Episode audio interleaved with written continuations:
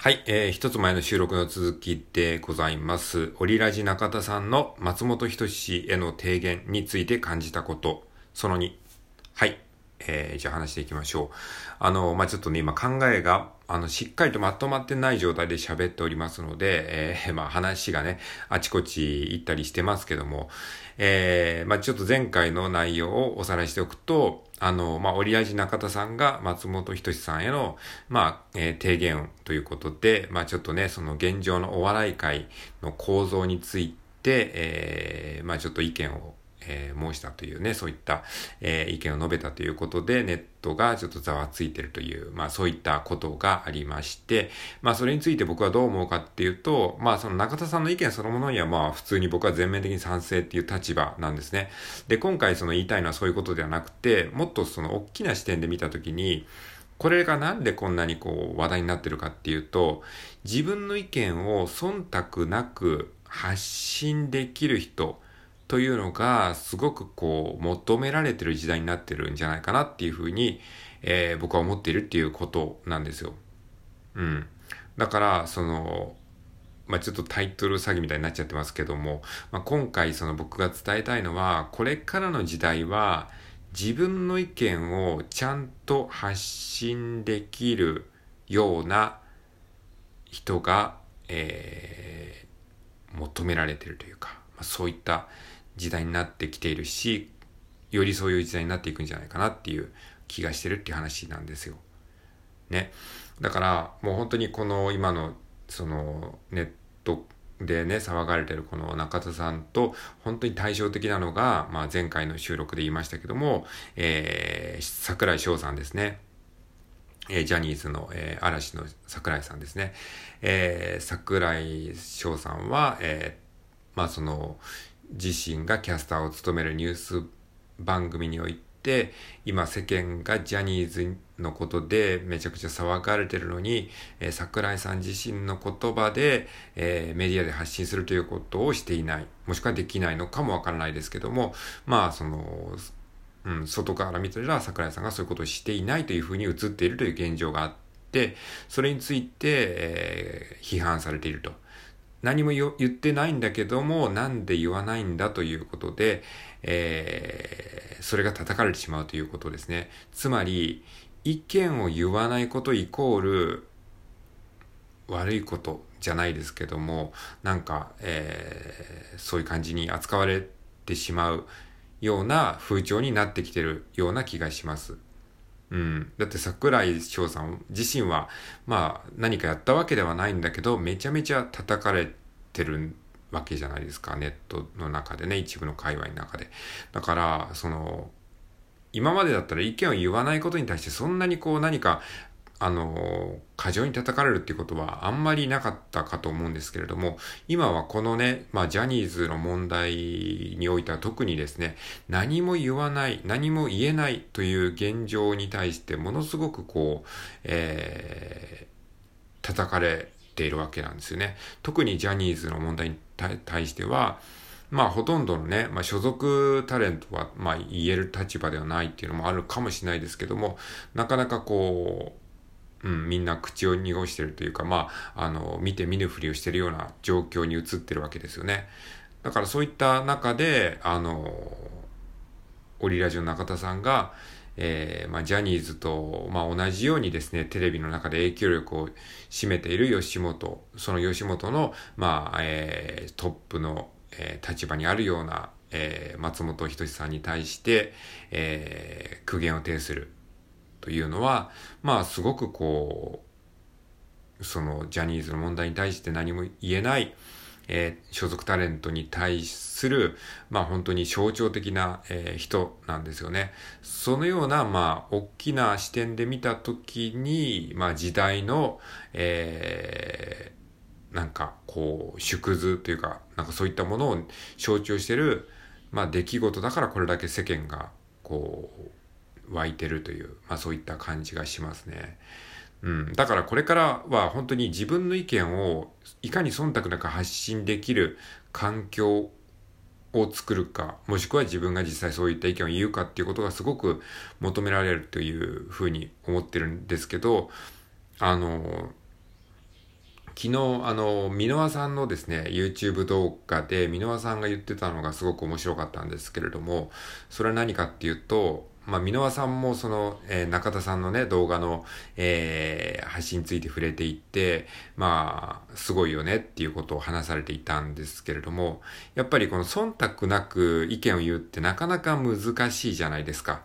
えー、まあ、立場的に言えないとか、でそういった中でなんで中田さんが言えたかああいうことを言えたかっていうと、まあ、まず吉本にそもそも所属してないっていうことが一つ理由としてありますよね。それが吉本に所属してたら、なかなかああいうこと言えないですよね。えー、なんでかっていうと自分の仕事がなくなったりとか自分の立場が脅かされる恐れがあるからですよね。で、まあ、あと中田さんがああやって言えた理由として面白かったのが、そのシンガポールにいるから。あの、要は日本にいないからっていうことを言ってて、それはすごい面白いなと思ったんですよね。要は物理的に距離が離れてることが結構大事じゃないかっていうことを箕輪さんがその動画の中で言われてたんですよ。えそれをね、聞いてね、あの、他の例を挙げていて、それを聞いたらすごい確かにって思うんですけども、例えばね、ひろゆきさんとかね、あの、ひろゆきさんも今フランスに、えー、住んでるから、物理的に距離離れてますよね。で、ひろゆきさんも結構そのズバズバとものを言うじゃないですか。とか、あとね、まあネット上のインフルエンサーで言うと池早さんもいますよね。池早さんは高知の山奥に、えー、住んでいると。だから、まあ、日本には住んでいるけれども、まあ、都会からは物理的にはめちゃくちゃ離れてる。まあ、田舎の山奥に住んでると。そういう意味では、ひろゆきさんも中田さんも池早さんも、あの、ものすごくこう、距離があるところにいるから、物理的な距離があるところにいるから、結構忖度なく、えー、発信できるんじゃないかな、みたいな、そういう説を言われてましたけど、でもそれを聞いたら確かに、確かにって思いますよね。なんかその、ネット上だから別に物理的な距離関係ないじゃんって思いきや、意外とその、フィジカルな意味での距離が、その、忖度なく物を言えるかどうかっていう、なんか心理状況に結構影響を与えてるのかなって思ったら、なかなか面白い意見ですよね。うん。だからやっぱり自分の意見を言うっていうのは、組織の中にいると、まあなかなか多分ね難しいと思うんですけど、それがやっぱり言えるようになるためには、ある程度組織から距離を置いた立場にいるということと、あとは、うん、その物理的な距離、えー、海外に移住してるとか、地方に移住して、そういった、その、いわゆるその、都会とかですね、まあ日本の中枢にいるっていうところからは距離を置いた、えー、フィジカルな意味で距離を置いているということ。そういうことがすごい大事なのかもしれないですね。だからその組織から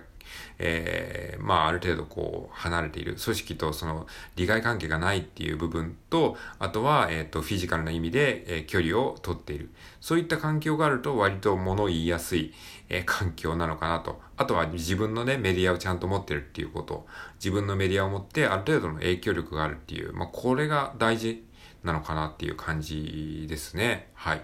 で、逆にこれからのね、時代において、意見が言えないっていうのはめちゃくちゃ不利になるんじゃないかなというふうにも感じましたね。だから桜井さんがあれだけ叩かれてるっていうのは、なかなかこの時代のね、変化を感じますよね。桜井さんってあんまり叩かれるような感じじゃないじゃないですか、イメージ的に。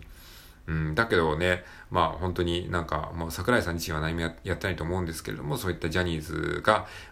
ね、問題が浮上した時に何も言わないというだけであれだけ叩かれるっていうのはやっぱり自分の意見を言えないイコールなんか自分の意見を言えないやつみたいなレッテルをね貼られるような、まあ、そういった時代になってるのかなっていうのを象徴してるかなと思いますね。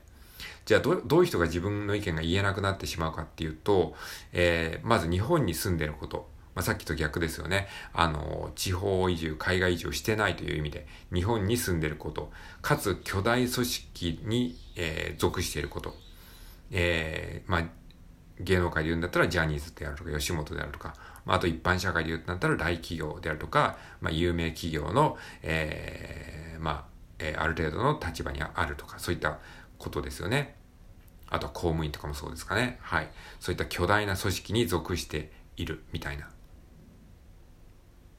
そういう立場にいるとなかなかね、自分の意見を言えないですよね。あとは自分のメディアを持ってないとかですね。自分のメディアを持っておらず、巨大組織に属していて、かつ日本に在住してる。これつまり吉本芸人さんとかですね、まあ、ジャニーズタレントとかは、まあ、ほぼほぼそうですよね。つまりなんかもう本当に逆転劇が起こってるとか、今までなんかもうスターとしてもてはやされていた人とか、なんかもうこれから安泰みたいに言われてた人が逆にそうやっていろんな組織の、えー、構造、忖度、えー、権利、えー、まあ、周りの利害関係に、えー、縛られて何も意見が言えなくなってしまってる。それがゆえに逆に叩かれてしまうっていう、なんかそういう構図がなんか今の日本に、えー、起こってるような気がしましたね。はい。まあ、なので、えー、っと、まあ自分の意見をね、発信できるメディアを持って自分の意見を言うっていうことがより、えー、顕著に求められてる時代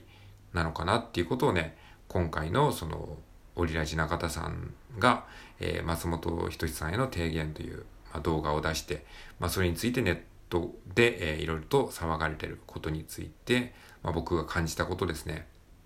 はい。うん、まあ、うまくまとまってないですけど、まあそういうことです。まあ自分の意見をね、ちゃんと言える人になりましょう。それはもう、あの、有名人に限らず、僕らレベルでもそうだと思いますので、あの、まあそういった意味で僕もなんか収録配信で まあ自分の思ったことをね、発信する練習をしてるのかもしれないですね。無意識的にそういう時代が来てるんじゃないかなと、なんかまあ数年前から思って、こういう発信をしているような気がします。はい。だからまあうまくまとまんなくても自分の思ってることをこうやって言語化して発信することはね、すごく大事だと思いますので、えこれを聞いてる、えー、あなたももしよかったら意見を発信してみてください。